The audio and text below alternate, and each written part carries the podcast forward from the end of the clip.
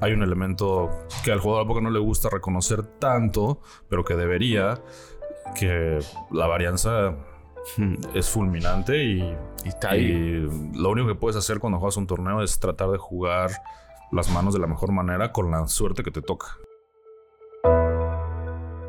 Hoy, en Regal Blood Podcast, estaré conversando con Ángel Guillén jugador de póker mexicano dueño de un brazalete de serie mundial, referente del póker latinoamericano, gran jugador, pero ante todo, un increíble ser humano.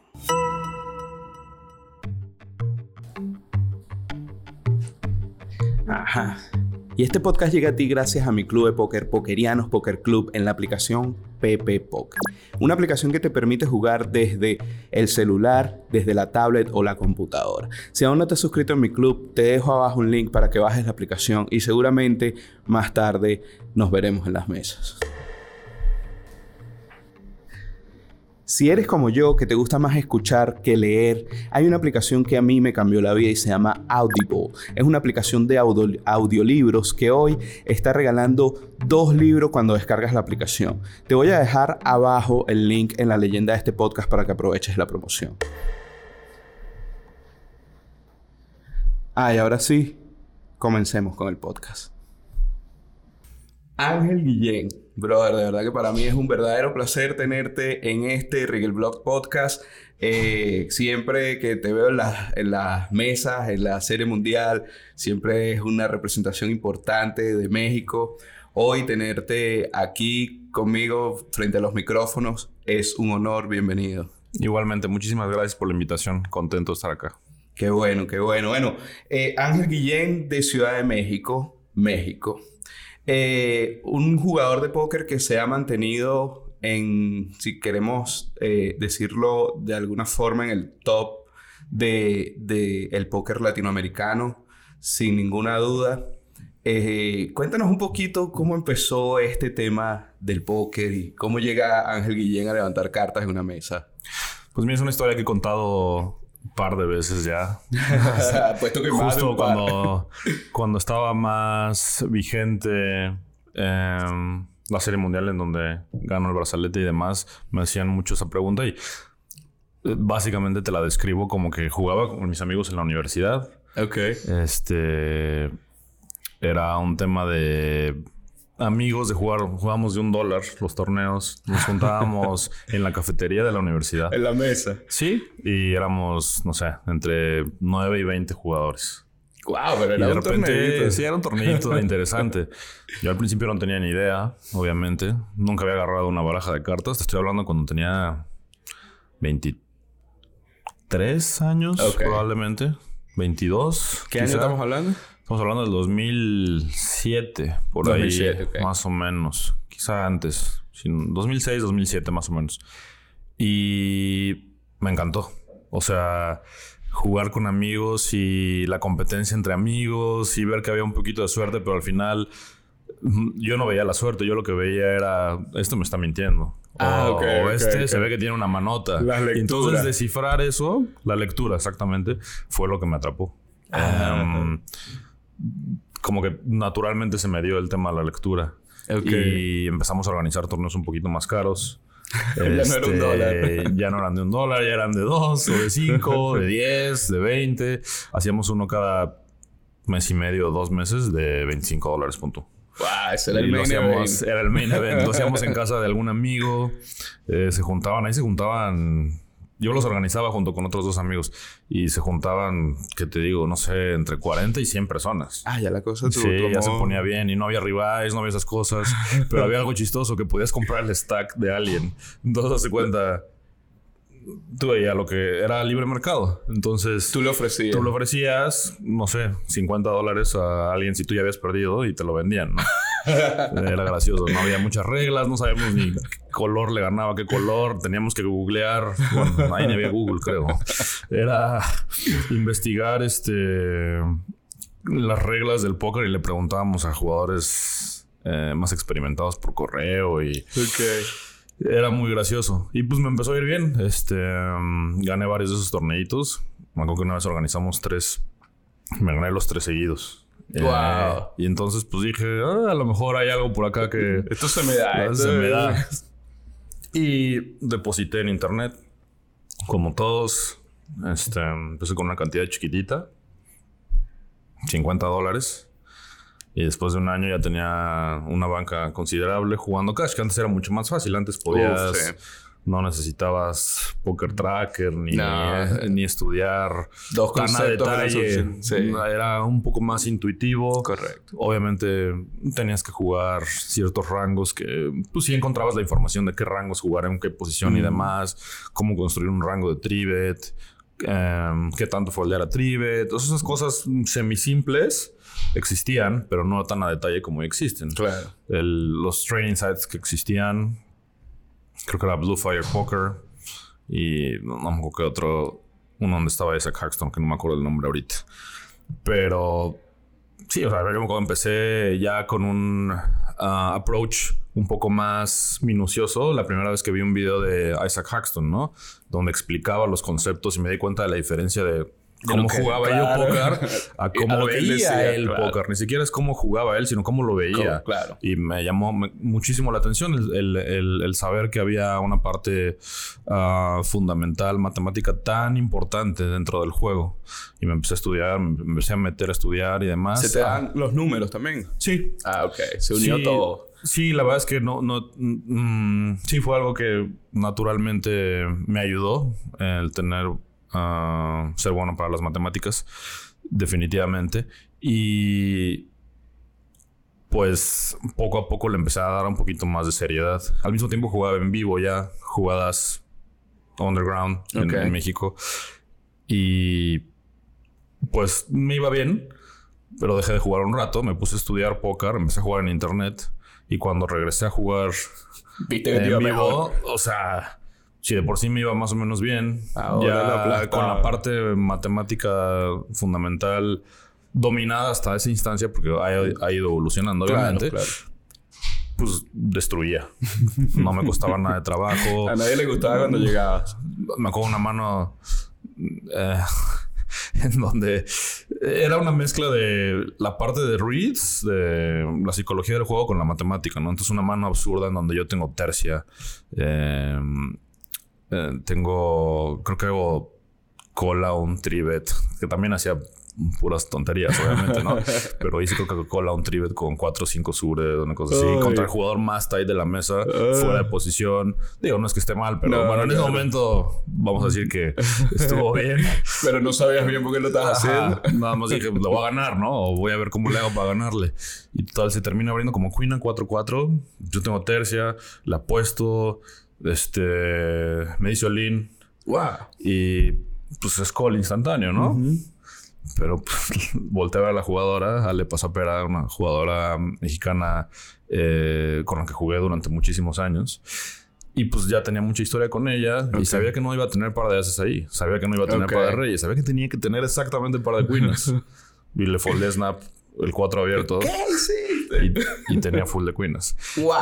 Y este- La leíste completa. Entonces, ese, ese momento en mi vida lo recuerdo mucho porque fue, fue, un- fue de read, pero al mismo tiempo sabía, la, sabía que estaba cometiendo un error foldeando en el largo plazo, pero sin, embar- sin embargo, eh, el tener el read. claro, eh, te, te ayudó a no perder dinero ahí Exacto. Entonces, eso es lo que descubrí, que tienes que mezclar las dos cosas. Si no mezclas la parte matemática con la parte eh, humana, pues te estancas en uno de los dos lados, ¿no? Tampoco puedes estar fijándote nada más en, en los reads y claro. hay, hay muchos jugadores que se te quedan viendo durante dos minutos para ver si se te escurre una gota de sudor Sí, o, no, o se te mueve la boca o lo que sea. Eh, obviamente es una parte importante del juego, pero la base es los fundamentos matemáticos y la parte psicológica y lo humano eh, interviene, pero no al 100. Claro. Ni lo matemático es el 100, ni la parte humana Todo es el 100. suma, todo suma. De acuerdo, sí. Y de ahí cuando en ese momento que empiezas a jugar partidas, ya, ya seguías estudiando, estabas trabajando, ¿cuál era? ¿O te dedicabas al póker? Estaba estudiando. um, estaba en mi penúltimo año, pen- penúltimo año de la universidad. Y justo PokerStars entra a México. Ah, ok. Um, yo me gano una entrada para ir al PCA. En 2009 ya estamos hablando. Me va bien en el PCA. No había representantes mexicanos en realidad en ese año. Y pues PokerStars tenía que apostar, apostarle a alguien para tratar de crear una historia de éxito o una historia aspiracional para los jugadores mexicanos específicamente entrando al mercado. Me fue bien, me patrocinaron un par de torneos en Latinoamérica, quedé tercero en, en Punta del Este y pues me siguieron apoyando y luego viene este verano, bueno, me fue bien en Europa, hice una mesa final en Monte Carlo, otros cobros por ahí y pues de repente llega la Serie Mundial y, y boom, de pego, ¿no? Obviamente una combinación de definitivamente suerte.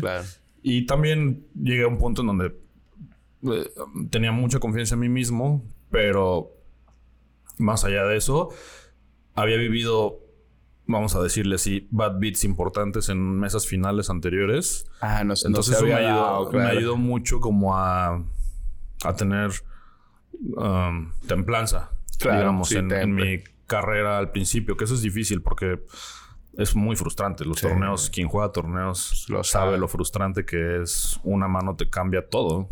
Y... Así juegues perfecto, una mano puede cambiar todo. Um, hay un elemento que al jugador poco no le gusta reconocer tanto, pero que debería, que la varianza hmm. es fulminante y, y, lo único que puedes hacer cuando juegas un torneo es tratar de jugar las manos de la mejor manera con la suerte que te toca. Correcto. ¿No? En largo plazo, la suma de esas buenas decisiones sí, deben a convertirse en mesas finales y en títulos y en cobros importantes, pero al final en un torneo dado, aunque juegues el mejor póker del mundo, te puedes quedar ahí, ¿no? Sí, son muchas, muchas las variables que, que interfieren en un torneo. Llega el 2009, tienes dos, ¿cuánto tenías? ¿Dos años jugando póker? Mm, tal vez un poquito, sí, 2005, 2006. Ok, tenías unos 3, 4 años jugando póker. Llega la Serie Mundial 2009, estás jugando para Poker Stars en aquel momento. Y esa Serie Mundial es bien particular hablar hoy porque en el 2019, 10 años después, celebramos los 50 años de la Serie Mundial. Y tú consigues un brazalete de Serie Mundial cuando la Serie Mundial celebra 40 años. Han pasado justamente 10 años de eso. Eh, ¿Cómo has visto que ha cambiado aquel póker de cuando empezaste en las mesas de la universidad hasta un póker con mucha más información y mucho más evolucionado el día de hoy? Pues mira, mm, lo que ves más son jóvenes, ¿no? Me acuerdo, el 2009, em, igualmente había de todas las edades, pero los jóvenes de ese momento no estaban tan preparados como los jóvenes de hoy en día. Ok. ¿No? Digamos que los jugadores recreacionales de hace 10 años siguen siendo recreacionales hoy, si es que siguen jugando. Pero la evolución del conocimiento, como dices, eh, específicamente para los jóvenes, ha sido exponencial. ¿no? Training sites, coaching. Em, cada vez hay más maneras de aprender. Si, no, si no sabes jugar póker, si no sabes los fundamentos matemáticos del póker es porque no quieres. Sí. Ponlo en Google y ahí sale, algo sale. Exacto. Entonces, ya hay demasiadas fuentes de información y creo que um, eso ha llevado a que la ventaja se ha reducido muchísimo. La ventaja del jugador profesional contra el recreacional sigue siendo amplia. Sin embargo, la, la ventaja entre el jugador profesional elite digamos, el top 1% del mundo contra el top 20%, ya no es tan grande como era antes. Claro. ¿no? Entonces se ha reducido muchísimo eso, lo cual hace más difícil eh, meterte a, mesas finales y, y, bueno, es parte del, juego, es, es, lo bonito del póker que para mantenerte, mantenerte vigente tienes que estar estudiando y no puedes quedarte estancado. Es algo que cuando jugaba más profesionalmente, me refiero a que era básicamente lo único que hacía.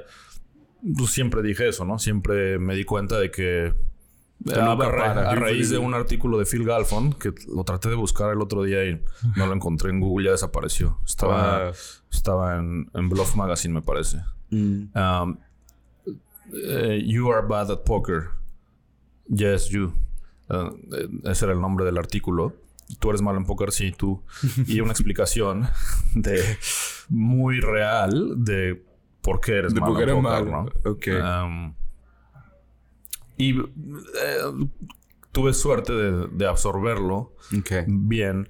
Me dio mm, humildad para reconocer que hay mucho que aprender y que si te quedas estancado o crees que ya lo sabes todo, definitivamente, pues significa que, Que vas a perder, que, no sabes no tanto como crees. En el momento que crees que ya llegaste al límite, pues mm, probablemente estás estancado y tienes que revisar porque de dónde creas esa delusion, un poco Claro. de, de- de grandeza, ¿no? Exacto. Y mm, creo que reconocer ese, ese, um, ese hecho me ayudó a, a tratar de mejorar, a seguir estudiando, a tratar de encontrar... Una cosa es importante, también hay que reconocer cuáles son tus fortalezas Mm. y tratar de maximizarlas.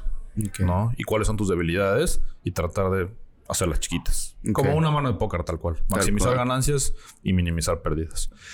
Y creo que he sido bueno en tratar de levantar mis cualidades Mm. y tratar de corregir mis, mis fallas, ¿no?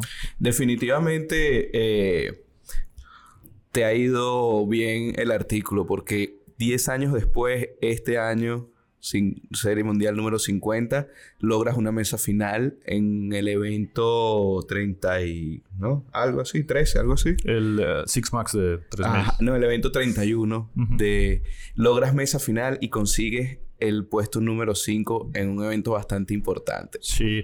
Eh, los Six Max en general son los torneos que más me gustan. Ah, eso te iba a preguntar. Ah, yo sufro mucho de jugar ten-handed. O sea, los torneos que en su mayoría de fields de más de 5.000 jugadores, pues no hay manera de hacerlo nine-handed Mm. en el espacio que tenemos actualmente en el río. Y pues tema de dealers y pues, costo, Claro. etcétera. Mesas de 10 jugadores las odio. O sea, sí es fácil. La mayoría de los jugadores profesionales no, no disfrutan Totalmente. jugar ten-handed. Entonces, cuando hay oh, eventos de Six Max, es como... Es el tuyo. "Uf, por fin. este año uh, hubo cuatro. Jugué el tres. Viene todavía el de 10.000 que estoy considerándolo jugar o no. Porque es un field eh, complicadísimo. Todos los Six Max en general son difíciles. El de 3.000 estuvo bastante difícil. El de 5.000 también. Y pues el de 10.000 junta la crema innata de la combinación entre jugadores online y los jugadores que tienen una intuición y un read increíble, ¿no? Entonces es un, es un torneo muy divertido, pero muy difícil también. Y pues bueno, me fue muy bien en la serie, en este, perdón, en esta En este torneo. en, en este evento. torneo. Yo no había jugado Serie Mundial en los últimos cinco años. Que, Ah, no habías participado. No, el tema de impuestos. Ah, ah. Los mexicanos nos cobran. Ah, ahora quizá hay una posibilidad ahí de recuperar. Este es lo que estaba viendo ahí con un stand de, de esos que se ponen Ah, el de tax. Y quizá si sí si, sí logro recuperar, probablemente estaré viniendo cada Claro. año. Porque definitivamente lo extrañé. O sea, este año tenía que venir sí o sí. Como dices, 10 años después. 10 años Eh, y pues tuvimos la, la dicha de vivir esa emoción de, de hacerme esa final y estar cerca de, de pelear por un segundo brazalete. Excelente, eso estuvo genial. Y ahora, eh, un poquito volviendo a esa serie mundial número 40, donde eh, Ángel es más muchacho, todavía no tiene, digamos, toda la trayectoria que tienes 10 años después. Eh, cuando llegue ese brazalete y ese premio, ¿cómo impacta en la vida de un muchacho que viene ascendente en, sobre todo en el póker, póker mexicano y latinoamericano? Eh, fue impactante para toda la comunidad. Yo, yo fui testigo de ello. Pero ¿cómo impacta al ser humano Ángel Guillén en ese momento? Mm, te voy a decir la verdad. Cuando, cuando, gan- cuando gané, como que no me cayó el 20 de lo que había pasado. Durante muchos años no me cayó el 20. ¿En O sea, se tardó varios años en caerme el 20 de que Epa, ahí, había ahí está el logrado brazalete. que se había combinado um, suerte y trabajo Claro. en algo muy significativo dentro del mundo del póker. Um, al final de cuentas, es de vuelta considerar que se tienen que juntar las estrellas para, de entrada, para hacer una mesa final y ahora ganarlo, o sea, wow. Sí. ¿no? Ah, y cada año ah, estoy más grateful, agradecido, digamos, de, de haber tenido esa experiencia, ¿no? De poder haber empezado mi carrera como cohete, digamos. ¿no? Porque normalmente, pues, juegas y juegas y juegas y ya de repente ahí metes una mesa final y a lo mejor te ganas torneos. O si tienes un gran año, como hemos visto grandes años de jugadores, pues ganas todo, ¿no? Exacto. Pero en realidad no es, mm, no es habitual que arranques, arranques jugando y arranques ganando. De hecho, si mal no recuerdo, corrígeme si no es así, en ese 2009 tú haces otra mesa final. Sí, justo antes de ese evento quedé Ah, el segundo. justo antes, un... Sí, fue runner-up, quedé el segundo em, Uy, cuatro días cerca. antes, una cosa así. Entonces esa semana Estaba roneando bien. Sí, la verdad es que fue mágico. Y además había...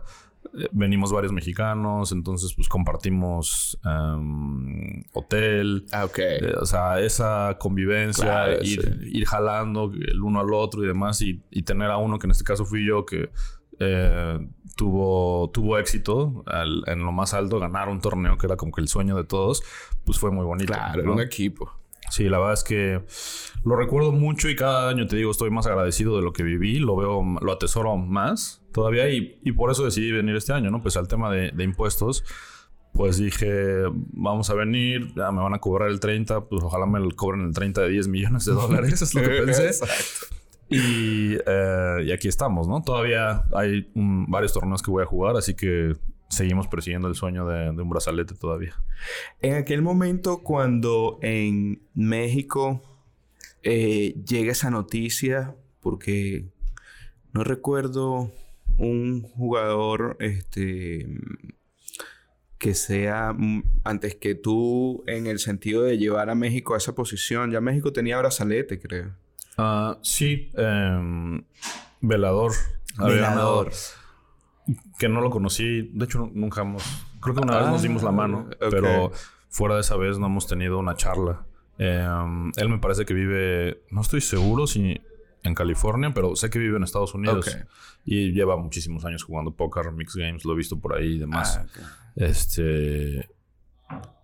um, y, y sí, en realidad, como que a lo mejor no se sabía que él había ganado. Sí, porque claro, No, había tantos no medios de comunicación. Exactamente. No había.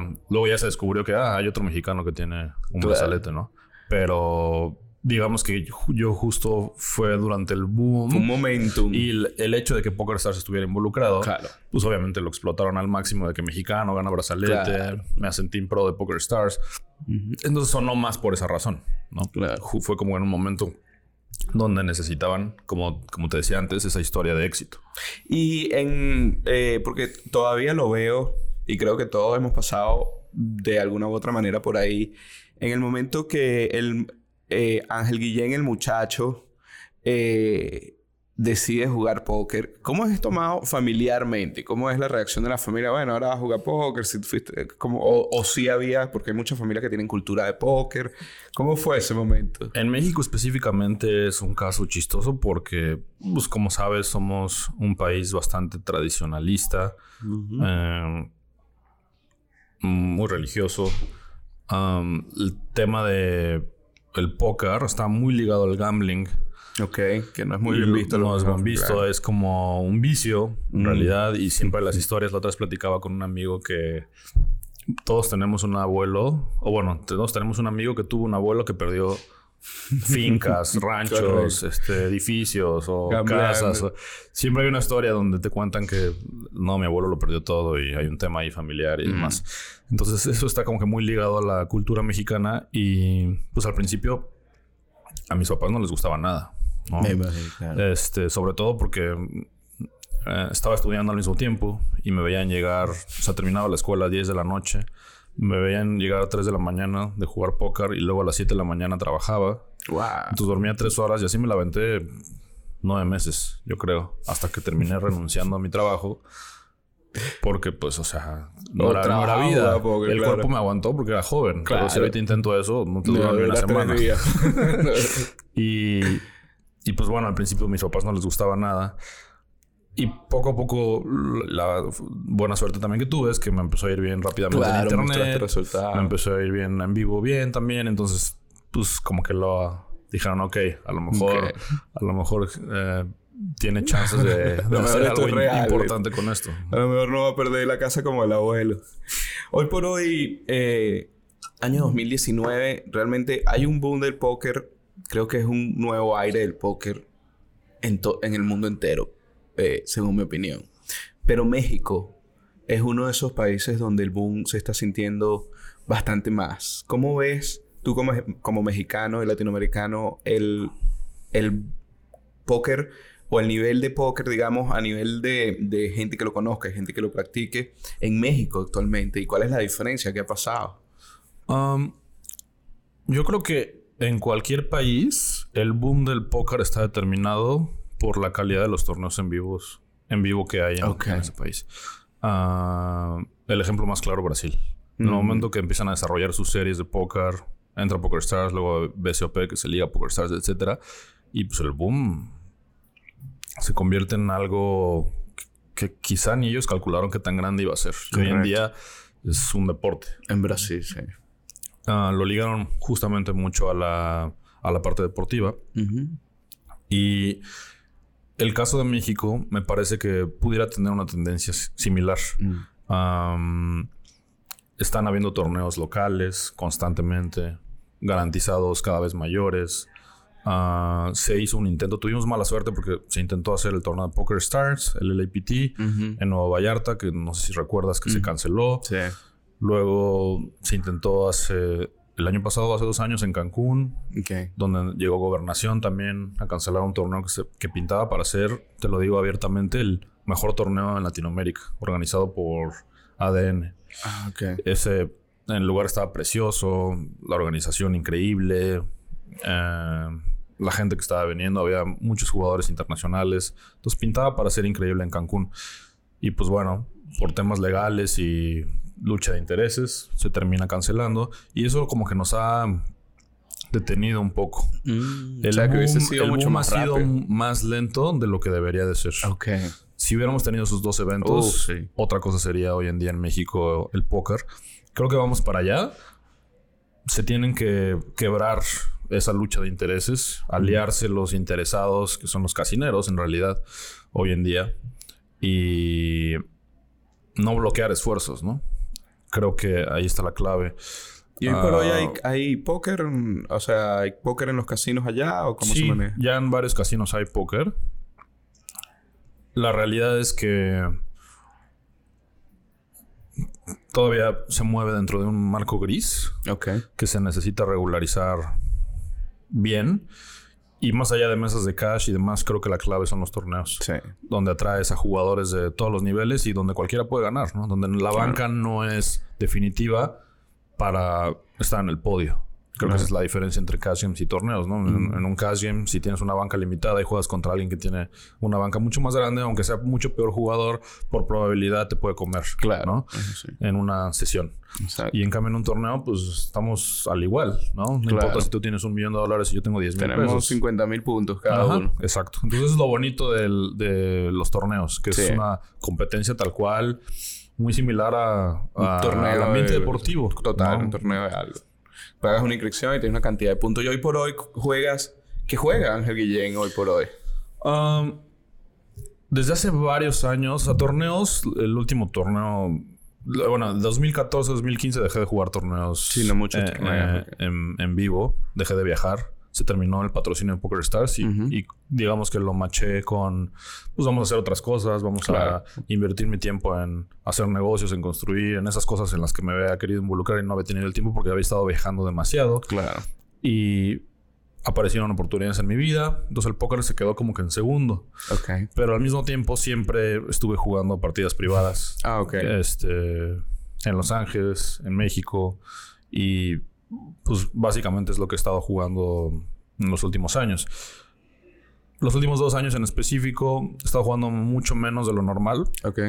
Jugué un torneo por ahí en Miami en el 2016. ¿Mucho menos torneos o inclusive partidas eh, privadas mucho menos? Y mm, el año pasado mm, mucho menos partidas privadas. Ahora este año he estado jugando un poco más. Y torneos los acabo de retomar. O sea, jugué en Australia los Millions. Ok. Tuve un deep run. Viví la emoción de tener un deep run otra vez. Entonces dije, tengo que jugar más. otra vez. Pasaron el switch. Sí, sí, ya.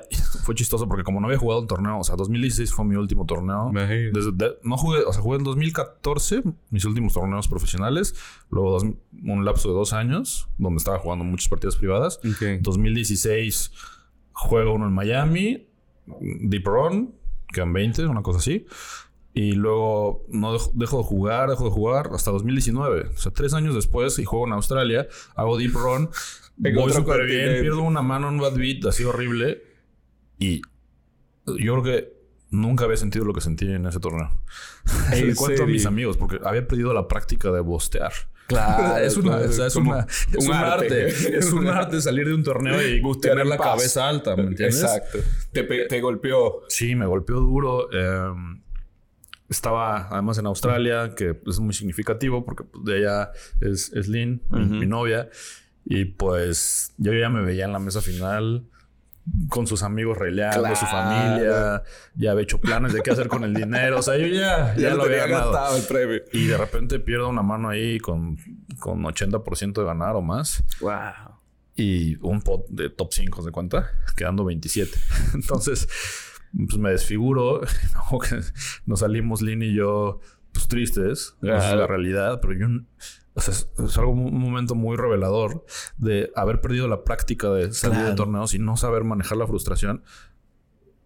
Eh, estábamos ahí a la afuera del, eh, del, del Crown Casino viendo el río y palomas y yo estaba ahí, yo no lo podía creer, desfigurado completamente, Wow. ¿no? Pero al mismo tiempo, o sea, eso me llamó la atención, pero al mismo tiempo, pues el haber estado tan cerca, Claro. pues despertó algo en mí que estaba, Claro. que estuvo durante varios años apagado, ¿no? Y pues me fui a Brasil a jugar el, el Party Millions, No me quedo con esta. que Aquí yo arranco. ya en retrospectiva probablemente fue un error porque el, el feel durísimo. Ah, sí. Los Party Millions de, eh, la verdad están bastante difíciles. Mm, Muchos jugadores europeos, pocos locales, un Mm. valle muy alto, 10 mil dólares. Claro, para los locales. Um, y, y bueno, pero bueno, fue bueno como ver las diferencias, ¿no? claro. Darme cuenta de que en la mesa probablemente era de los peores jugadores contra los que estaba jugando. No necesariamente porque no tenga la habilidad que tienen ellos, No, sino porque el ellos ya sabían mucho más de lo que yo sabía. Claro. Y entonces es otra- es otra cosa que me despertó, el saber que no estaba up to date, Claro. digamos, ¿no? Entonces me puse a estudiar, me puse a estudiar, me puse a estudiar y me, me preparé eh, bien para llegar a la, a la Serie Mundial. Es una de las habilidades, recordando lo que te decía hace rato, eh, identificar tus fortalezas. Una de mis fortalezas es que aprendo rápido. Ok. Entonces, um, lo que a veces te hace flojo. Porque Sí. como no te cuesta trabajo, Te entonces... Tú estudiabas dos horas antes de los exámenes. sí, literal. sí, ya sabes.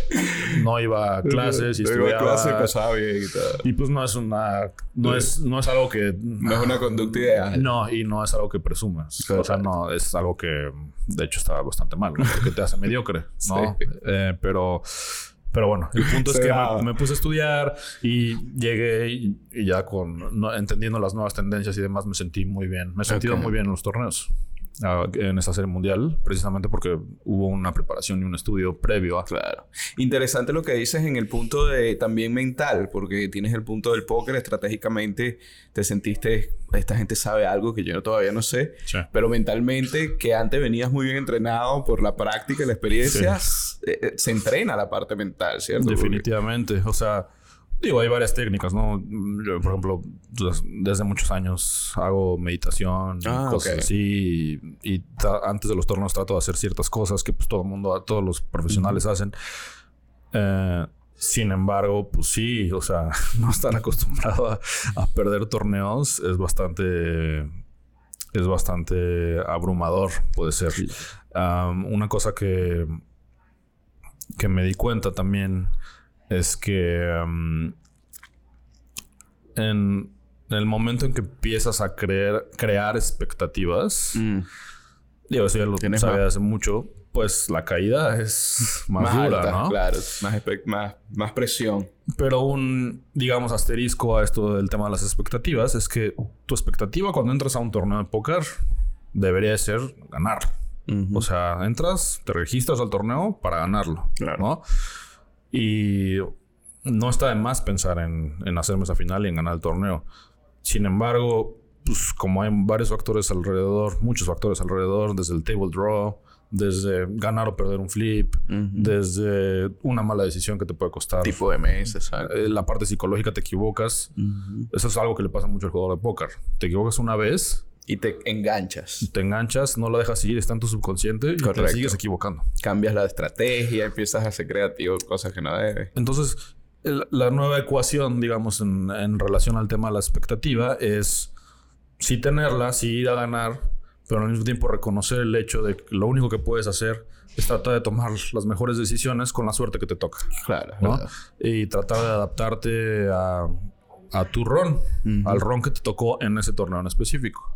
Mientras hagas eso, no debería de caber la frustración. Claro. Y eso no es algo que, que sea fácil. sea fácil.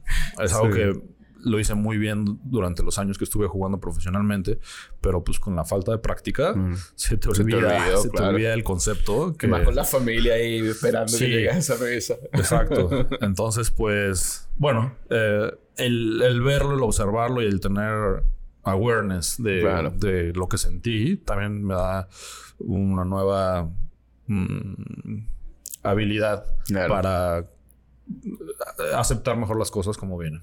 Y ahora notas que eh, en este retomar del póker, llamémoslo así, eh, hay 10 años de madurez, o desde que más o menos empezaste. Eh, notas que lo tomas de otros en otro en otro sentido o lo sientes distinto por el tema de la madurez cuando eras muchacho, que a lo mejor lo tomabas más a la ligera o más serio. Sí, definitivamente yo creo que hoy por hoy creo que puedo jugar el mejor póker que he jugado en toda mi vida. Porque la combinación entre madurez emocional y conocimiento está en su punto más alto. Claro. Y es algo que yo creía que iba a ser al revés. Sí, yo también. Mientras más viejo, pues, claro. Eh, probablemente pues, no estás tan actualizado y demás, pero pues, eso depende de ti. O sea, ves a jugadores tan buenos como Eric Seidel, ¿no? Que lleva jugando toda la vida y juega contra los mejores del mundo y destruye. destruye, ¿no? Entonces, me veo a mí mismo, ya sea que me dedique full o no al póker, en un proceso similar, en donde tendré la capacidad de querer seguir aprendiendo. Claro. Ese es esa, es, la clave. Esa es la clave. Si no, pues no voy a jugar. Si me estanco y si creo que me alcanza con lo que tengo, pues probablemente no voy a llegar muy lejos. Entonces, el querer seguir aprendiendo es la clave, en mi cabeza por lo menos. Sí. Para darme cuenta de que la edad no importa y que al contrario, mientras más viejo, más tienes una ventaja. Wise, más madurez. Claro, más madurez. Entonces, yo creo que a lo mejor eso al principio lo veía como que no, pues es un juego de jóvenes.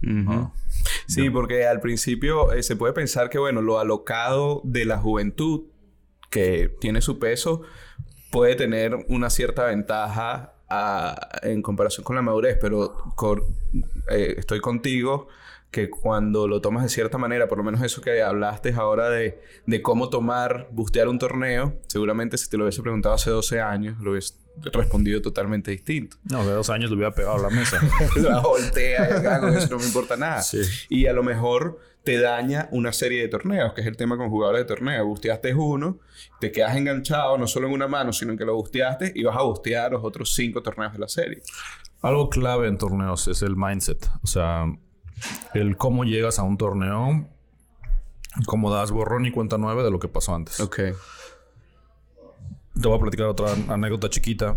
Eh, estamos en Punta del Este, 2009. Ah, estoy jugando contra un brasileño. En la mesa, me hace un bluff, me enseña. Y normalmente lo que me hubiera pasado en ese momento era que me hubiera desfigurado y hubiera escupido o hubiera tomado malas decisiones o el clásico tilt. Claro, de, enganchado con él. Y literalmente lo que pensé mientras veía su bluff minutos después en mi cabeza todavía dije, tengo de dos. O me engancho, claro. como dices tú, o me desengancho. Claro, ¿no? lo dejo pasar. Attachment. Entonces, me, me, salí de la historia en donde me enseñaron un bluff y donde mi ego fue dañado y donde quedé como un tarado, donde humillaron, no sé, esas cosas que te creas en tu cabeza. Y como, como si no hubiera, o sea, borrón y cuenta nueva. Al contrario, dije, perfecto, ahora tengo este pedazo de información que me va a servir para explotar. Correcto. Y dos o tres horas después terminé eliminando a ese jugador en una situación en donde correctamente leí que, ah, le la mejor mano, ¿no? Claro. No que le estuviera completamente bloqueando, pero jugué mi mano de, una manera diferente. Claro, él te regaló esa información ahí. Sí. Bueno, la pagaste, pero... Y terminé quedando en tercer lugar en ese torneo. Ah, ¿no? Entonces justo son cosas así como que atesoras, cosas chiquitas dentro de tu... Que hacen grandes cambios, porque a lo mejor tú hubieses enganchado con él, juegas dos, tres manos y estás fuera del torneo. Entonces creo que el póker es muy así. Tienes que reconocer momentos en donde algo en tu cabeza se transformó para bien, independientemente del resultado. Obviamente cuando hay un buen resultado, pues es más fácil acordarte, ¿no? Pero a veces el resultado no es tan inmediato como, como crees. Mm. Pero tienes que reconocer y atesorarlos y construir ideas que encapsulen. Claro. Ajá.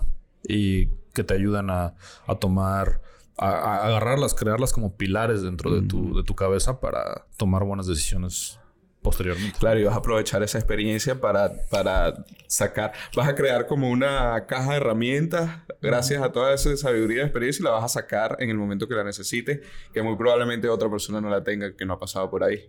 Exacto. Em, todos pasamos por ahí, pero no todos lo atesoran. No todos lo atesoramos, es verdad. Y así es la vida, ¿no? Al final es una serie de aprendizajes y de caídas y levantarte, pero tienes que agarrar ciertas cosas que te hagan fuerte. Bueno, siempre comento algo que no, que, que, me lo dijo un amigo, que es que el póker es como, un como la vida resumida en un poquitico, ¿no? En una, en una sesión de cash o de torneos de 12 horas, pasas por altas, bajas, felicidades, frustraciones, todo pasó, que puede ser el año de tu vida.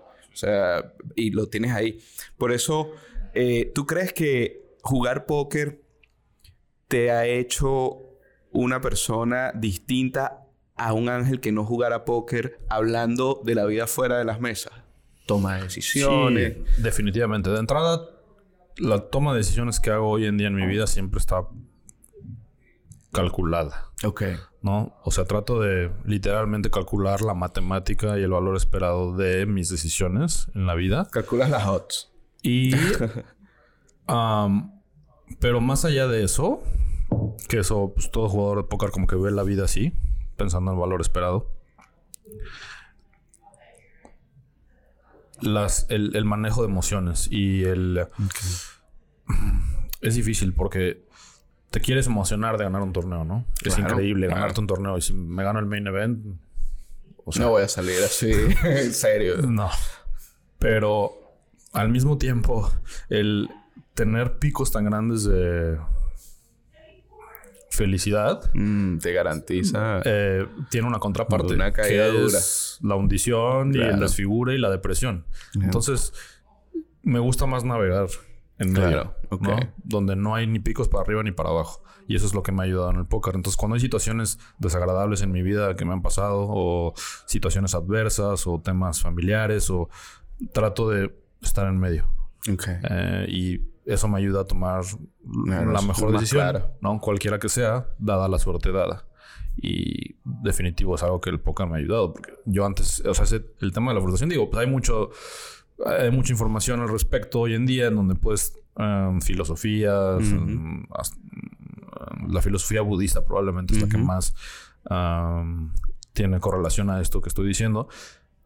Sin embargo, el póker fue como una ventana rápido. Claro. O sea, yo me di cuenta de que había un problema. ¿Cuál es el problema? Que las emociones participan. No vamos a convertirnos en un robot porque somos seres humanos. Somos seres humanos. Pero lo que vamos a hacer es tratar de que esas emociones no nos... no transformen nuestra habilidad de tomar decisiones. Wow, qué interesante eso. Por casualidad vistes Free Solo, un documental de Alex Honor. No lo he visto, pero no lo he dado play todavía. Porque se habla de que Alex es ese tipo de persona, el escalador que escala el capitán sin cuerda. Es ese tipo de personas que cuando una persona normal tiene un pico de felicidad de 10, él tiene uno de 6. Pero cuando una persona normal tiene un pico de, digamos, de infelicidad, comillas, eh, de 10, él también tiene uno de 6. Entonces es un tipo que escaló el Capitán sin cuerda, que es una cosa de otro planeta. Y cuando llegó arriba, se sentó, se sonrió y dijo, fue maravilloso. Vámonos. ¡Wow! en serio, yo creo que hubiese saltado abajo con un paracaídas, algo todo loco. Ese tipo de momentos, como de paz, ¿no? Ah, he tenido momentos así en mi vida donde estás así como no necesitas más. El darte cuenta que estás donde debes de estar y no necesitas más es de las cosas más liberadoras y que más ah, paz de vuelta te pueden dar. Esos momentos son los que también atesoro, ¿no? Me acuerdo específicamente de ese tipo de momentos. Y no tiene que ver con el dinero, no tiene que ver con el éxito, no tiene que ver con ah, algo bueno que te haya pasado. Mm. Tiene que ver o sea, no tiene que ser necesariamente bueno. No, o sea, te puedo describir esos momentos y son momentos simples. Y no tuvo que ver nada de las cosas que normalmente creemos en nuestra cabeza que son necesarias para llegar a ese punto. Correcto. Y a veces es difícil cuando estás en persiguiendo la chuleta, como decimos en México, o en la búsqueda del sueño de tener éxito profesional o ganarte torneos de póker si eres jugador de póker. Piensas que necesitas llegar a ese punto para sentirlo. Y no, es el proceso. Es literalmente em, el proceso A en donde está ese momento de, de felicidad. Y digo, a lo mejor tú y yo tuve mucha fortuna en, que pude darme cuenta de eso ya después de haber tenido cierto éxito en el póker, ¿no? Porque tuve el tiempo de pensarlo. Claro. Y entonces cuando de repente tenía dinero, dije que estuve persiguiéndolo. Ajá. Dije, ¿esto era? ¿Esto era lo que era estoy buscando? Ahí está, y ahora. Y entonces te das cuenta de que no, es el dinero. O sea, no, no cambia absolutamente nada. Lo único que cambia es que tienes un poco menos de estrés. Bueno, o, tu estrés distinto. Es un estrés diferente, pero es exactamente lo mismo tener 100 mil dólares, 10 mil dólares, mil dólares, o un millón de dólares, o 10 millones de dólares. No veo yo diferencia. Eh, sí, a nivel de felicidad, de, satisfacción. ¿Y eso qué quiere decir? Que la búsqueda es interna, ¿no? Correcto. como dice Pepe Mujica, si la felicidad no la llevas dentro, no, no la vas a encontrar en ningún lado. no la llevas, es un, parafraseando una cosa así decía, si la felicidad no la llevas dentro, no la llevas con nada, una cosa así, y las cosas externas, obviamente son pues, pequeñas cápsulas de momentos de felicidad y demás, pero en realidad esa búsqueda de steadiness eh, interna no, no, tiene que ver con, con, el éxito, es algo que tuve la fortuna de verlo muy pronto en, en, mi vida. Claro, porque te llegó, eh, digamos, eh, si lo queremos llamar así éxito, tuviste un arranque vertiginoso. Y cuando te diste cuenta, ah, aquí era, aquí es la puerta de la felicidad. Desde, aquí se ven las cosas hacia abajo. Exacto. Y, eso es justo lo que... Eh, sí, lo describes muy bien. O sea, te das cuenta de que pues, no, no, no hay diferencia alguna. En estos días vi una caricatura y era una persona corriendo hacia una meta y era una puerta, una cosa así, y la persona empuja la puerta, finalmente llegó a la meta y cuando la empuja ve una hilera de metas, metas, metas, metas, era infinito. O sea, no has llegado a ningún lado. Y lo que tú decías es interesantísimo. ¿Te acuerdas? De, aprovechaste todo el camino y es esa parte de que tú haces tu librería de experiencias mm. para que te ayudan después a tomar decisiones o a solamente recordar ese momento de felicidad o de no tan o, un momento no tan feliz. Exactamente. Tienes que construir pequeños refugios mm. en tu cabeza de en donde a los que te puedes meter o de los que puedes o herramientas que puedes usar a lo largo de tu vida donde sin esos pequeños refugios o herramientas, pues entra desesperación, depresión. no es fácil la vida y navegarla, o sea, tengas o no tengas dinero o éxito, la vida puede ser complicadísima, ¿no? Como Y hay temas mucho más fundamentales como es la salud de entrada y la familia que a veces cuando somos jóvenes no las vemos tan... Correcto, tan importante. Tan importantes. Eh, yo tuve una experiencia el año pasado, por ejemplo, donde pues, cuando eres joven, a tus veintitantos años, te una sientes máquina. invencible. una ¿no? máquina, claro. Eh, no hay nada que te gane, no hay enfermedad que te venza. y pues el, el año pasado yo tuve una enfermedad rarísima donde me ardía el cuerpo. Wow. Ah, empezó primero en, la panza, a la altura del, del abdomen en realidad. Un ardor, como cuando te quemas en el sol, cuando estás, Ok. te asoleas mucho y te arde la piel, Como sin nada visible.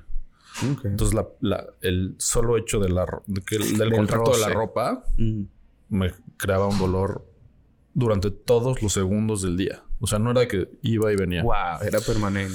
y se iba moviendo. Entonces, de repente estaba del lado izquierdo, de repente estaba en el brazo, de repente en la espalda. Y la viví así durante siete meses. Wow. Fui a cinco doctores, no encontraban, no encontraban, me hicieron pruebas de absolutamente todo. Y pues mi calidad de vida se, se vio afectada tremendamente, ¿no? Porque viví en dolor. Claro. ¿Y qué, me- ¿Y qué pasó con... ¿Qué pasa cuando vives en dolor? Te cambia el humor. Te cambia la capacidad de sonreírle a la vida. la capacidad claro. de... ah, eh, tu optimismo se ve... mm, chico palado. eh. Ajá. Y la toma de decisiones obviamente cambia porque Claro. estás desesperado, con dolor, no sabes qué hacer, etcétera. Y pues te vas haciendo la idea de que vas a estar así toda tu vida, ¿no? Claro, más Y- si los doctores no te dicen nada. Y, y bueno, pues llegó un punto donde creí, no sé cuándo va a acabar esto, pero si esto sigue, sigue parte de mi vida, no sé qué voy a hacer. O sea, no sé cómo voy a hacerle para sobrellevarlo. Y pues bueno, hice de todo.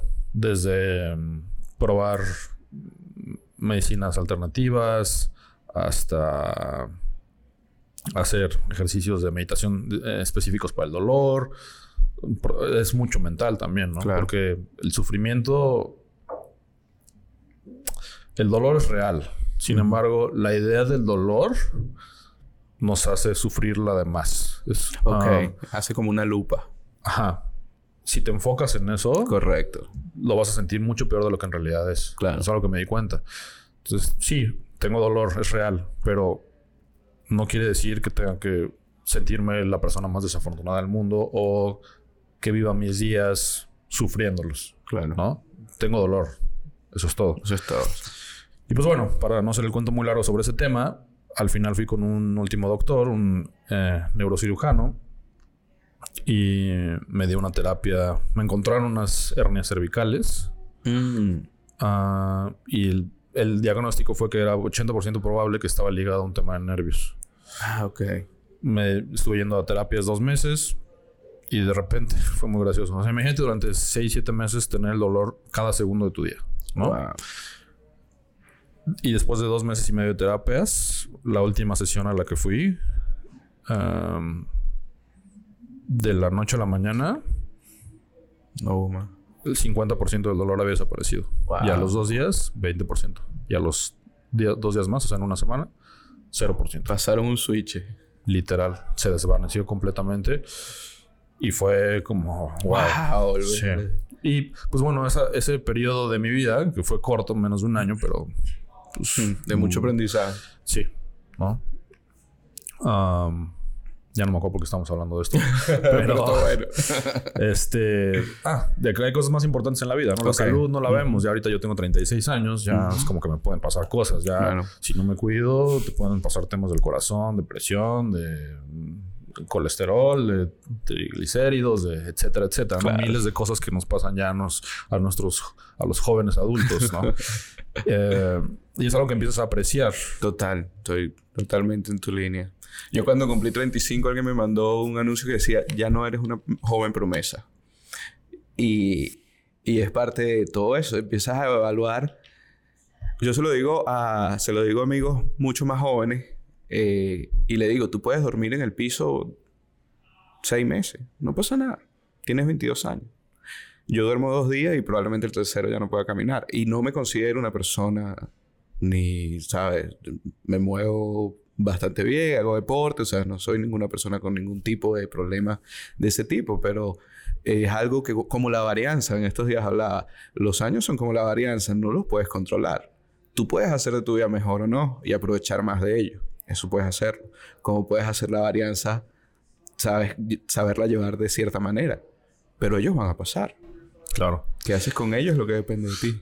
Sí, el ejercicio. O sea, hace, hace unos días leía un quote en Instagram que decía si pudiéramos en, si pudiera encapsular algo, no me acuerdo quién lo decía, si pudiera encapsular en una pastilla algo que transformaría la calidad de la vida de las personas sería el ejercicio.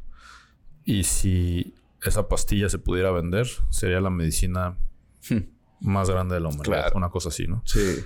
Y pues sí, o sea, tal cual. Yo he tenido rachas donde sí hago ejercicio, no hago, sí hago, no hago. La vida sedentaria a veces no es tan, tan fácil llevarla.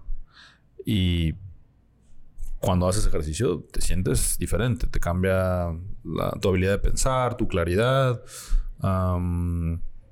tu jovialidad, claro, o sea, todas las, situación. Eh, las ah, todas las sustancias que se liberan en tu cerebro es un es un tema que si no hacen ejercicio hoy en sus casas los los deberíamos invitar a que a que lo probaran y después de un mes vieran lo diferente que se van a sentir y, cómo te va a ayudar para todo, ya sea en tus negocios, en tu vida personal, en el póker. De hecho, eh, la respuesta es inmediata. A mí me ha impresionado. Muchas veces te levantas con flojera de sea lo que sea que hagas, eh, de trotar, por ejemplo. Tú trotas, pero hay días que quieres trotar, hay días que no quieres trotar tanto. Y esos días que te cuesta, si tú logras llegar y dar tres pasos, hablamos después de los tres pasos. Apenas el cuerpo se activa, eh, después de esos tres, cuatro pasos, después que empiece esos cinco minutos, vas a decir, menos mal que vine. Y ves una reacción inmediata. O sea, las reacciones a largo plazo son infinitas y la reacción inmediata está a la vista, no tiene discusión, es un cambio. Yo creo que ahora que lo nombras en la comunidad del póker, es algo que todavía hay que concientizar bastante. Se ha concientizado un poco más, pero se pasan muchas horas sentados, la vida es de noche, dormimos hasta tarde cuando estamos jugando mucho. ¿Y sabes quién lo mm. tiene muy presente y lo eh, practica en su vida constantemente? La elite del póker. si tú ves a los mejores jugadores del mundo, sí, de repente va a haber algunos que no están a lo mejor tan en forma, pero en, su mayor parte todos llevan un régimen de ejercicio Total. Eh, importante y eso se traduce en que además de que tienen la parte de póker entendida, estudiada y demás, pues les da mucha claridad. Claro. Y ejercicios incluiría además rutinas de meditación. No es casualidad la cosa que hay un patrón, un cierto patrón cuando tú ves resultados sobresalientes. Y mm, como tú dices, no es solo sobresaliente la forma como tiras las cartas, también es sobresaliente tu vida fuera de la, de la mesa. Totalmente, sí. Ah, y en algo tan estresante como es el póker. O sea, si quieres jugar póker y crear una carrera a partir del póker, necesitas hacer ejercicio. O sea, no es un no es una, no es opción. O sea, en lo que sea que hagas en la vida necesitas hacer ejercicio, ¿no? Pero póker. Pero póker específicamente, como dices, estás sentado 12 horas al día. Si estás jugando en internet, por ejemplo, pues estás todo el día sentado, ¿no? Y no ves ni el sol. Entonces necesitas definitivo incorporarlo en tu vida o no vas a llegar a tu máximo, te vas a quedar estancado, vas a estar a tu 50% toda la vida. Sí, y aún, y aún así, eh, si logras algo importante, ¿cómo lo vas a disfrutar? O sea, lograste algo importante y terminaste una carrera de 15 años y ahora no tienes salud, la cosa, el, el, premio se te va en pastillas para poder mantenerte. Eh, es una cosa que pensar ahora y una de las cosas que hay que concientizar en ese aspecto es que es, una, es un trabajo hormiguita. No es que, bueno, que dos días antes de cumplir 60 años voy a empezar a hacer ejercicio. Ya, ya perdiste todo el otro tiempo. Chévere que lo empieces si no lo has empezado. Sí, nunca es tarde. Nunca es tarde. Pero, mejor empezarlo de más joven. Exacto. Eh, un poquito para volver a ese póker de México, porque eh, tenemos la Serie Mundial de Póker, va por primera vez a México este año. Eh, ¿Cómo ves ese evento sabiendo que que bueno, que ah, me comentaste que han habido eventos fallidos antes, pero ahora como que la cosa cuaja con una Sí. marca del tamaño de Serie Mundial de Póker. Muy emocionante, la verdad. Este. ah, forma parte y va a ser catalizador en el boom que platicábamos del póker en México. Correcto. Creo que va a ser muy. ah, va a crear una pauta, eh, me parece. El hecho de tener por primera vez un jugador mexicano, muy probablemente, que tenga un anillo de circuito de la Serie Mundial, de un torneo de una marca prestigiosa como la World Series. Y todo es, eh, en el póker es chistoso, porque la parte de torneos específicamente, cuando arrancas, pues todo es aspiracional. Quieres llegar a ese punto, ¿no? Levantar el brazalete, levantar el anillo, el trofeo, lo que sea. Y definitivamente, pues, eh, 50 años de historia, como es en este caso, Pesan. pesan. Claro. Y entonces traes, traes todo ese legado, por así decirlo, y, y llegar a lo más alto en el primer torneo eh, de este circuito de la Serie Mundial en tu país, pues Wow, es, increíble. ¿no? Entonces ahí estaremos peleando eh, esos anillos. Es del... Por ahí ya viene. Te vas de aquí para allá, me imagino, porque Es son... en octubre, me parece. Correcto, ¿no? del 11 al 21 de octubre. Ajá. Y a nivel, además que veo que a nivel eh, legal, si quiero llamarlo de alguna manera, a nivel legal, eh, ya no es un grupo de personas que organiza un torneo en México. Es lo que tú dices, una trayectoria en una, una marca conocida como a Serie Mundial de Póker que está organizando el torneo. Creo que definitivamente muy bien lo, lo mencionas como un catalizador, va a hacerlo para México y abrir la puerta, yo creo, a finalmente que entre ese gran mercado mexicano, Claro. ese pocotón de gente que...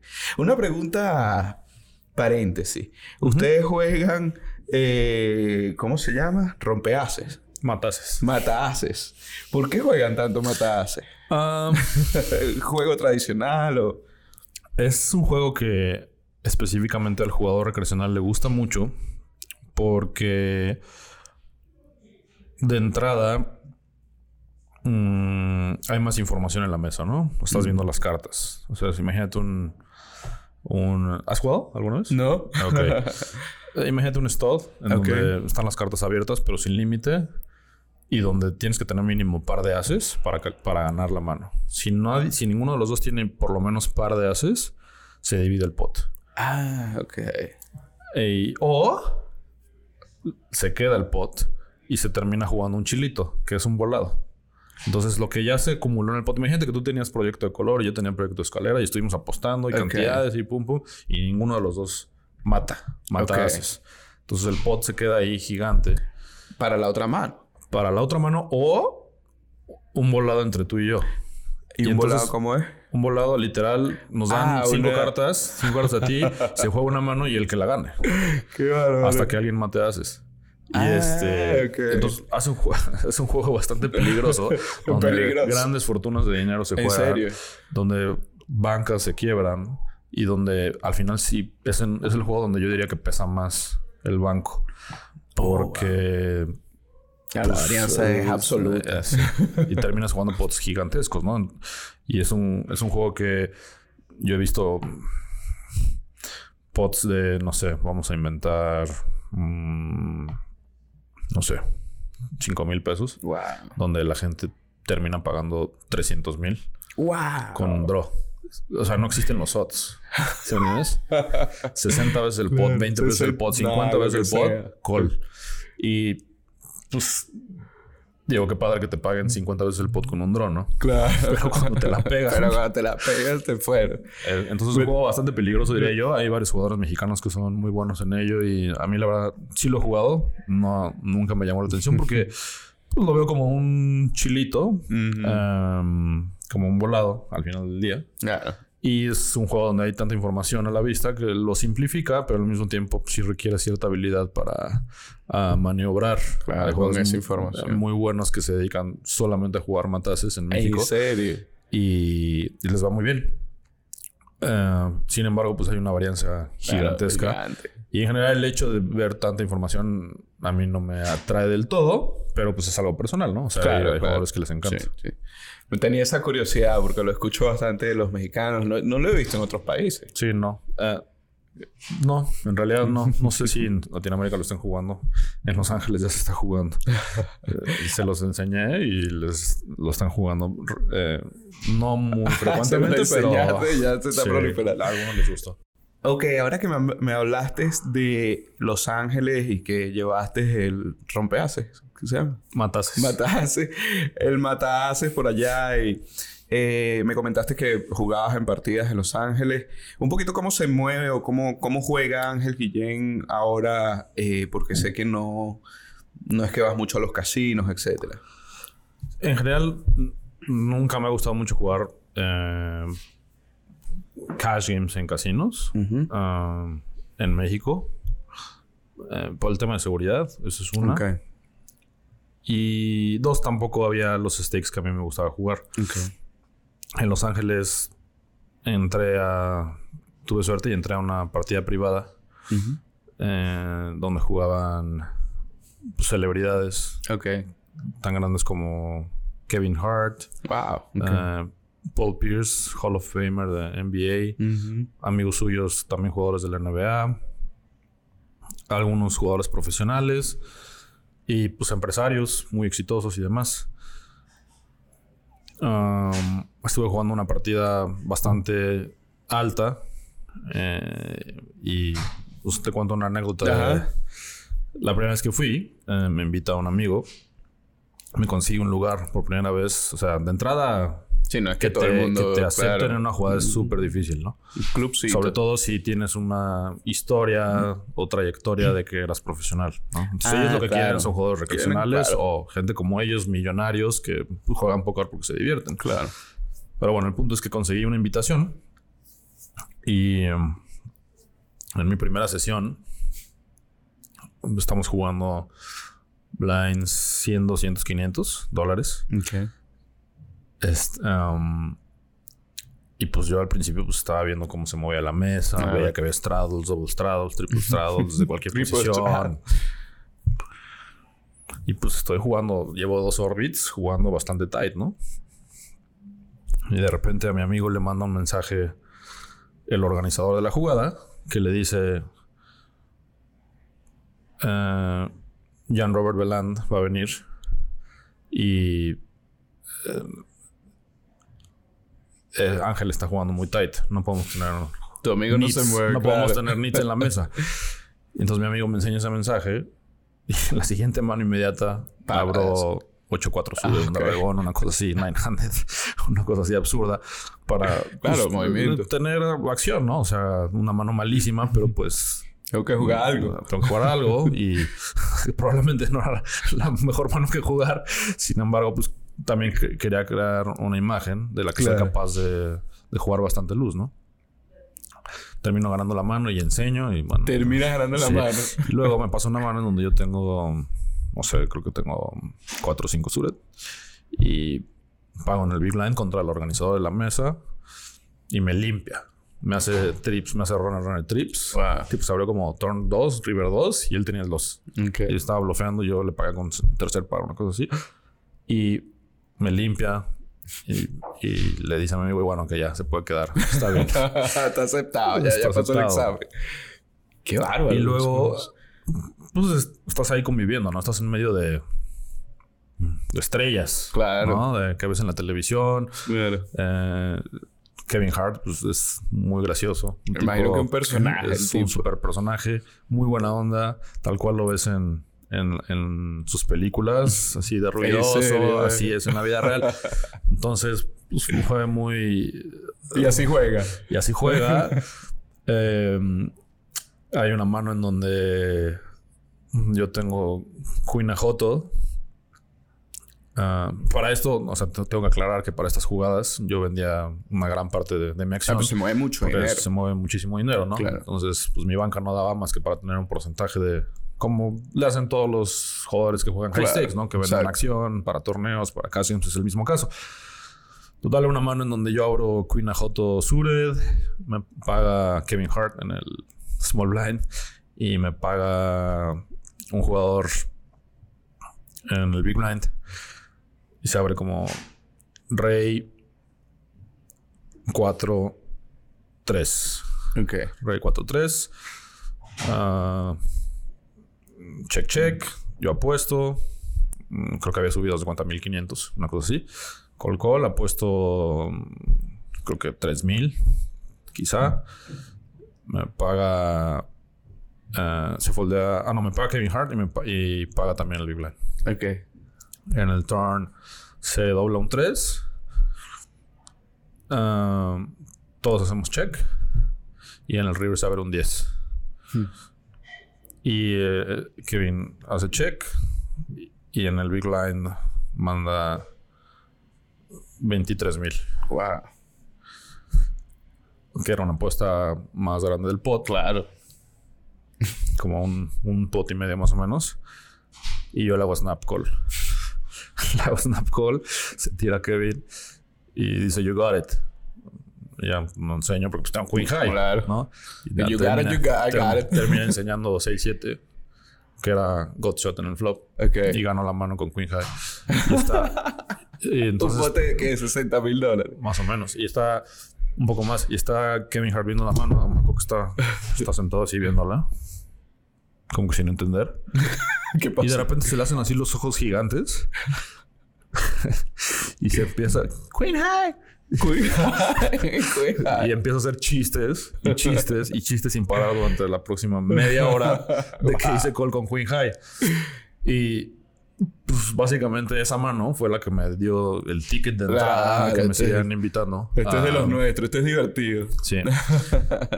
Eh, entonces es una... eh, fue muy gracioso porque él la hizo mucho más ruidosa de lo que fue. ¿me Claro. Es una mano, no es estándar obviamente pagar 1.5 medio pot con Claro, High. pero me lo imagino. Pero él hizo todo él un hizo show. un- y la llevamos bien. Eh, a partir de ahí, cada vez que jugamos una mano, me decía, a mí no me vas a pagar. a mí no me Con va a pagar. a mí no me hagas esas. no sé qué. Eh, hay toda una movida de, de- En Los Ángeles, bueno, en Los Ángeles hay movida de todo, pero hay toda una movida de póker con celebridades y todo lo demás, me imagino allá, porque se presta la ciudad. Sí, o sea, básicamente imagínate actores de Hollywood, productores, músicos, raperos, jugadores de la NBA.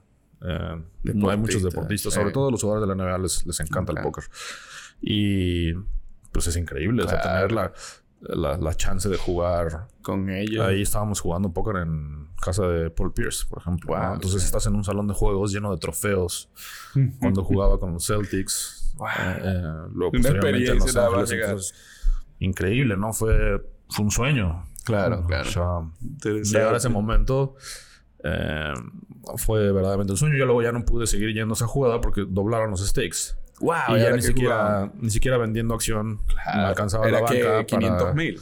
Era 200, 400 mil. Pero Wow. hacían... O sea, si en la 100, 200, 400, 100, 200, 500 hacían estrados de 2000 y 4000. Así en mediana en posición, no sé cuánto alguien ponía 2000 y a su izquierda el otro 4000. 4000 de repente.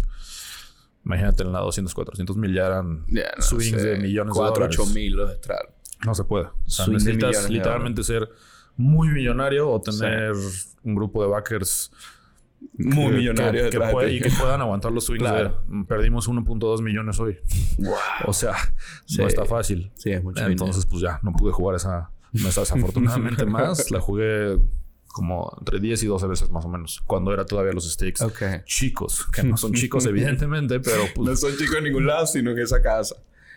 Ah, toda una, una movida que de verdad súper desconocida. Aquí en Las Vegas, por lo menos para mí, eh, seguramente hay muchas partidas privadas, pero no, no, no he tenido ese contacto porque no, he tenido esa, digamos, relación con la persona. Está interesante. Ángel, este, hablábamos algo de, y me lo mencionaste, de, de filosofía budista, bastante interesante.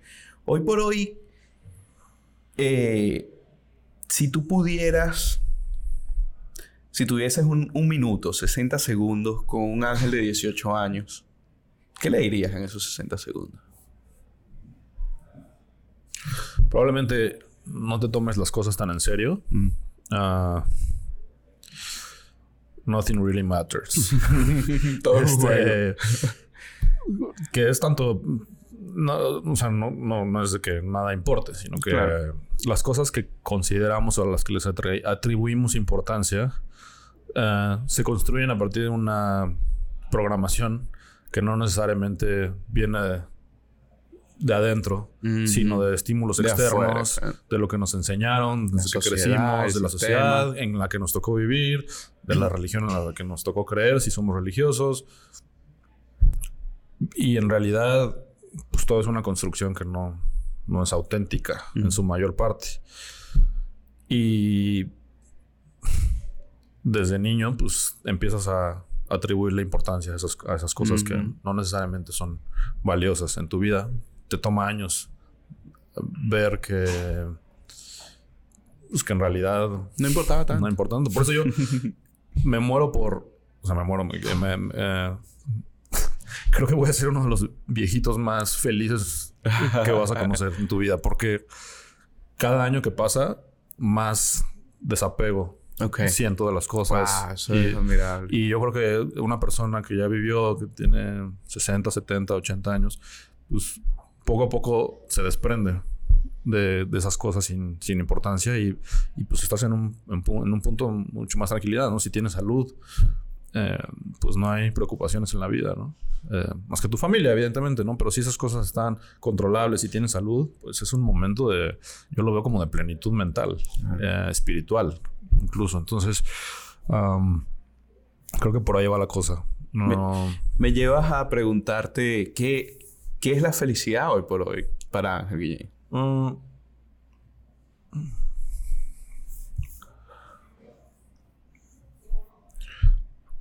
La, felicidad yo la veo como un momento de alegría, ¿no? Y como tal, es nada más una parte del espectro. Eh, el, pico hacia arriba, ¿no? el, júbilo, la alegría, eh, um, y, uh, y, como decíamos hace rato, pues tiene su contraparte, ¿no?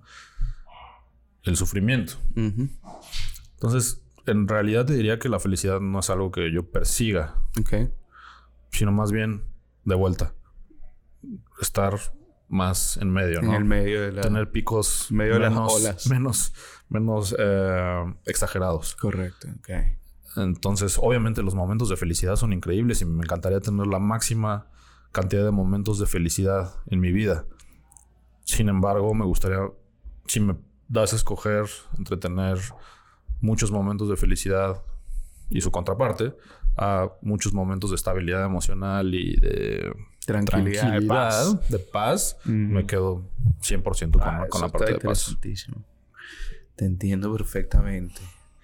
Eh, hoy por hoy, un ángel con una carrera exitosa, eh, con negocios exitosos, ¿cuál es el sueño que sigue? ¿Cuál es ese sueño que está en la mente de un Alex Guillén? Mm,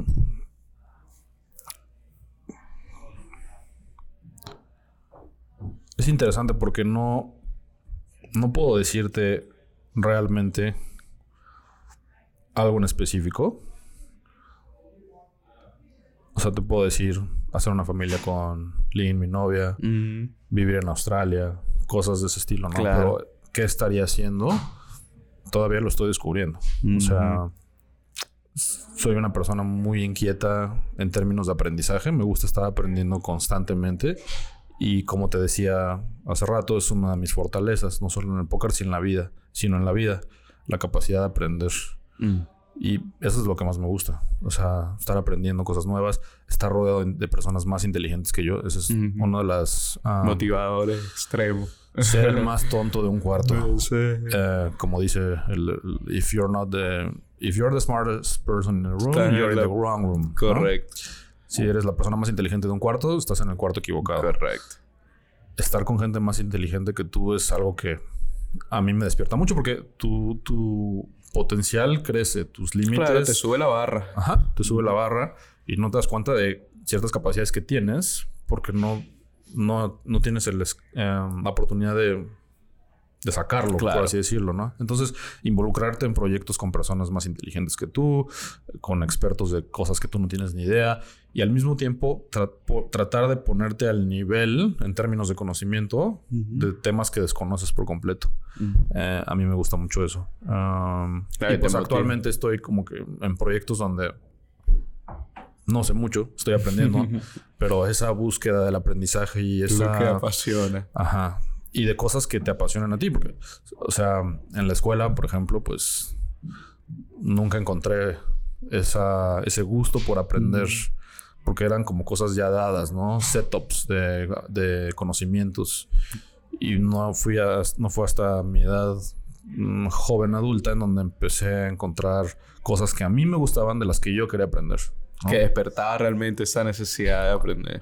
Entonces, llevo ya muchos años estudiando cosas que no tienen mucho que ver con las cosas que hago y sin embargo me gustan aprender. Como por ejemplo, te puedo decir de astrofísica. ¿no? O sea, oh, ¿en qué momento de mi vida voy a usar la astrofísica? Probablemente nunca. Eh, o de neurociencia. Bueno, neurociencia es más aplicable. Pero eh, cosas abstractas o, temas que entran más en la contemplación y que tienen que ver, sí, con la matemática y la búsqueda de eh, cómo, cómo se descifra un problema matemático, por ejemplo. Eh, la comprobación. ¿No? Eso a mí me gusta mucho. Independientemente de que no, lo vaya a aplicar en mi vida, hay cosas que en la búsqueda de aprender me han llevado a a ciertas áreas de mi vida donde sí uso esas cosas. Claro, te entiendo. Y ahora, eh, hablaste de proyectos y de cosas nuevas en tu vida y se me vino a la cabeza que el día que estamos grabando este podcast eh, es 10 de julio. Dos días para que Ángel Guillén salga en televisión, televisión abierta, TV Azteca, en el programa de la World Poker Tour en México. Sí. ¿Cómo te sientes con esta experiencia? Se me pone la piel porque yo cuando empecé a jugar póker eh, fue el primer programa que vi. wow, el World Poker Tour veía a Gus Hansen, a Daniel Negrano, a Miss Raji, mm. a JC Tran, incluso JC Alvarado en una mesa final que jugó. Creo que Heads Up contra JC Tran o Dragon Fam, ya no me acuerdo si fue contra alguno de los dos. Pero pues ahí, ahí arrancó mi, gusto por el póker, ¿no? Imagínate, ahora Entonces, eres tú. llevarlo a México, donde obviamente, pues, de entrada, a ver, es televisión abierta, lo que implica que pues, no, puedo, no puedes estar haciendo análisis de manos como los que hace Nick Schulman, donde es un público muy específico, fan del póker. Aquí es tratar de crear eh, una, un, un, segmento que le gusta el póker. Claro, gusto por el póker. Entonces es empezar de cero. Entonces olvídate de las palabras trivet y call for. Tienes que subir esa... Limp y... No, no, no. Entonces todo se explica desde lo más básico. Entonces ha sido un reto porque ya grabamos algunos episodios. Se estrena, se estrena, como bien lo dices, el 12 de julio a las 11 de la noche por Azteca 7. Y pues estás viendo una mano y tú la estás pensando y estás... En otro idioma. La, la, abrevias en, en, terminología de póker, ¿no? Y cuando la tratas de, de, escribir con términos simples... Es difícil. Es difícil. Pero la verdad es que Santiago González y yo hemos hecho una buena mancuerna en, tratar de aterrizar esos conceptos y tratar de capturar la esencia de lo que es divertido del póker, ¿no? Cómo son los personajes, cómo son las características de un jugador, el estilo de un jugador, el hecho de que esté jugando un profesional contra reconocido, no sé, Phil Ivey, por ejemplo, grabamos una mesa de Phil Ivey contra un jugador amateur, cómo, cómo se mueve esa dinámica eh, entre la lucha de alguien que entiende muy bien el juego y alguien que puede ser buen jugador, pero no es tan experimentado como un Phil Ivey, ¿no? Es como ah. extraer la esencia del póker otra vez. Sí. Y yo creo que, digo, si las cosas salen bien, si el programa, eh, como esperamos, termina siendo un éxito y demás, yo lo considero que probablemente va a ser parte de un boom todavía más acelerado y potencialmente grande, muy grande, de póker en México, ¿no? Eh, entonces la combinación entre torneos en vivo, el, el, programa de televisión, debieron de hacer una, una sinergia interesante en la búsqueda de pues sí, catapultar al, póker. Eh, el World Poker Tour viene a México. Eh, ah, para un torneo. Sí, va, a haber. Eh, mm, todavía no está confirmada al 100% la fecha, pero probablemente sea en diciembre. Este mismo año. este mismo año. Esto es ahora, ya. Este es el momento. Entonces, pues, se están juntando los astros para que el póker se eleve a otra a otra posición en donde pues, aparecerán más y más jugadores de póker y ojalá tengamos un caso similar al de Brasil en donde miles de jugadores se reúnen cada dos o tres meses para jugar eventos en alrededor de Brasil. Y ahora, World Poker Tour había hecho el programa alguna vez en español. No. yo me recuerdo haberlo visto en no, No, no, es la primera vez. ah, eso, va a impactar bastante bien a la población latinoamericana. Definitivo, es la primera vez que, que se hace en español. Mm, está también Inés Sainz, que es una ah, gran conductora, comentarista deportiva y demás, reconocida, muy guapa además, en México. Y eso debería de traer también a, cierta audiencia. Exacto.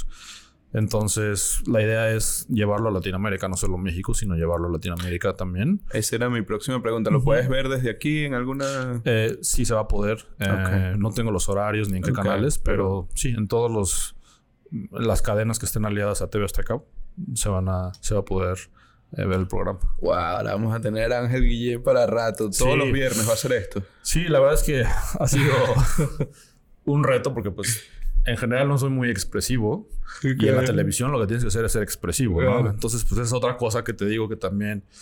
Bueno, ese aprendizaje que te gusta. Ese aprendizaje, ajá estoy tratando de adaptarme rápido y de tratar de sacar ese niño que llevo dentro para tratar de contagiar emoción en, el póker.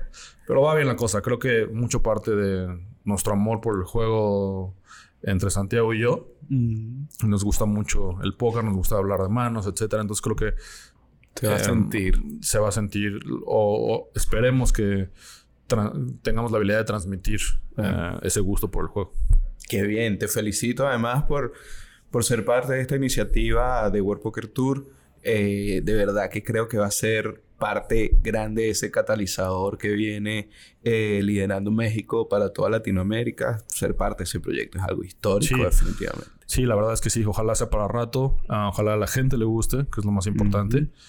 Y ojalá se vea acompañado de, de, de, del World Poker Tour, que es para mi gusto, uno de los, o si no es que el más, el tour más prestigioso de, a nivel mundial. Correcto. O sea, hay otros tours y demás más nuevos, más modernos y demás, pero al final el World Poker Tour lleva 18 años. Sí, lleva años.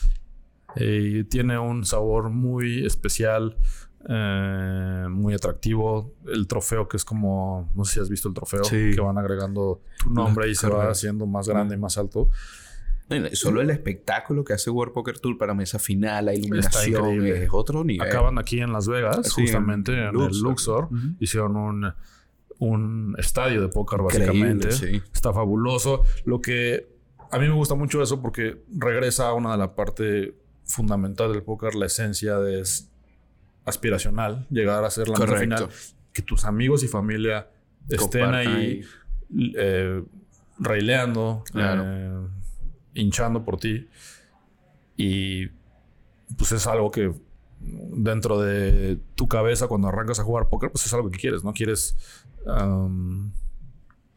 quieres demostrarle a tu gente que tienes la capacidad de ganar un torneo y quieres medirte al mismo tiempo y quieres demostrarte a ti mismo en primer, en primer término, obviamente, ¿no? Pero quieres tener el escaparate. Claro, claro. No, no, súper. Mira, Ángel, este, tengo que aterrizar este avión porque sé que tienes que jugar un torneo esta tarde y veo que podemos estar hablando por horas, de verdad ha sido un placer. Eh, te voy a hacer unas últimas eh, preguntas. Una de ellas es, eh, ¿a quién invitarías a este podcast? Mm. Se me ocurren muchos. Después me pasas la lista. Mira, te voy a decir a alguien Bolívar Palacios. Bolívar Palacios. Bolívar aquí, Palacios. Él, lo, según lo que entiendo, ya no está jugando mucho póker, está, está empresario okay. eh, en negocios y demás, pero es alguien que te puede eh, dar eh, mucha sabiduría en pocas palabras. Ah, en serio. Y justo porque ya veo la parte del póker con la parte de, de ser empresario. Ok. Uh, creo que lo, y lo mezcla muy bien. O. Mayu Roca, jugador colombiano, también eh, fue uno de los mejores jugadores que seguramente lo seguiría haciendo, pero ahora ya no está jugando mucho. Uh -huh. Latinoamericanos. Y ahora está dedicado a, a, a, la permacultura, tiene tierras en Colombia. Ah, no sabía. Hace, hace cultivos de café, cosas interesantísimas. Y él pues, está muy metido en, en, en también en ser emprendedor y en, en construir, ¿no? Wow, y que ellos dos son, son personas y, y, importantes porque, o sea, jugadores de póker, pues hay muchos, ¿no? Claro. Y hay muchos exitosos, ¿no? Sí. Pero eh, tener.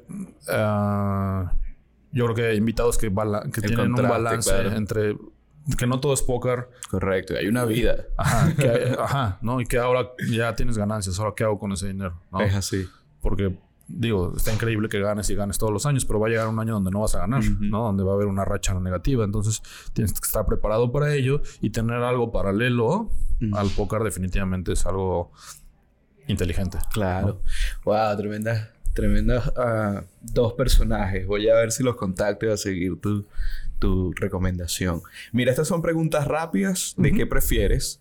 Un poquito para conocer más a esa persona que no, no solo el que está sentado en la mesa levantando cartas, pero son muy sencillas. Eh, ¿Qué prefiere Ángel Guillén, leer o escribir? Uh, ambos. Uh, antes practicaba mucho, escribía mucho.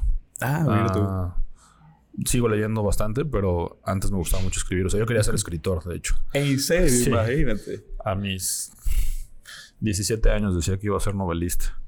Uh, justo me tocó una racha donde empecé a leer mucho a, Gab a Gabriel García Márquez, wow. a Carlos Fuentes, a, a Neruda también. Borges, obviamente. Entonces fueron como mi inspiración. Y tenía... Pues era muy sensible a... Okay. a me metía a un libro de ellos y me convertía de alguna u otra forma en los personajes que describían en, en, su, en sus novelas o en sus poemas o en su poesía, quise decir. Y pues empecé a escribir, más o menos. Okay. Era, yo empecé a escribir como a los 13, 14 años más wow, bien. Wow, ok. O sea, que todavía queda algo de eso. Sí, o sea, no es algo que descarto en mi claro. vida. Me, me encantaría. Genial. Me encantaría llegar a hacerlo. Instagram, Twitter o Facebook? Uh, antes era más de Twitter. Uh -huh. Y me metí un poquito más a las conversaciones. Uh -huh. Por falta de tiempo, como que ya dejé de hacerlo tanto. Ya, y digo, Instagram es muy visual. Uh -huh. uh, nos encanta el... Somos como... No sé si has visto a los gatitos que juegan con las luces. donde las tienen que apachurrar así. Exacto. Hay como juegos de eso y así nos compara un poco al ser humano ahora en Vegas cuando ves los slots machines y el, el éxito que han tenido a lo largo de la historia de Vegas es justamente eso, ¿no? Las luces, lo, los ruiditos nos captura, ¿no? Y Instagram eh, es una versión evolucionada, creo mm. yo, de justo ese estímulo visual y uh,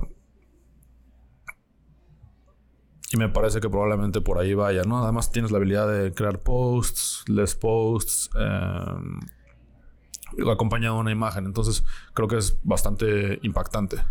Interesante que digas eso, porque acabo de escuchar un podcast de alguien que habla de minimalismo digital. Y el tipo es un ingeniero de software y él, él ha estado participando en desarrollo de redes sociales y tiene ingeniería cognitiva y todo lo demás y se usan el mismo tipo de estrategia o teorías de cómo el ser humano reacciona a lo visual que se usan las slot machines. Ah, wow. Es el mismo. Es interesante que lo hayas dicho. Después te paso el nombre del podcast.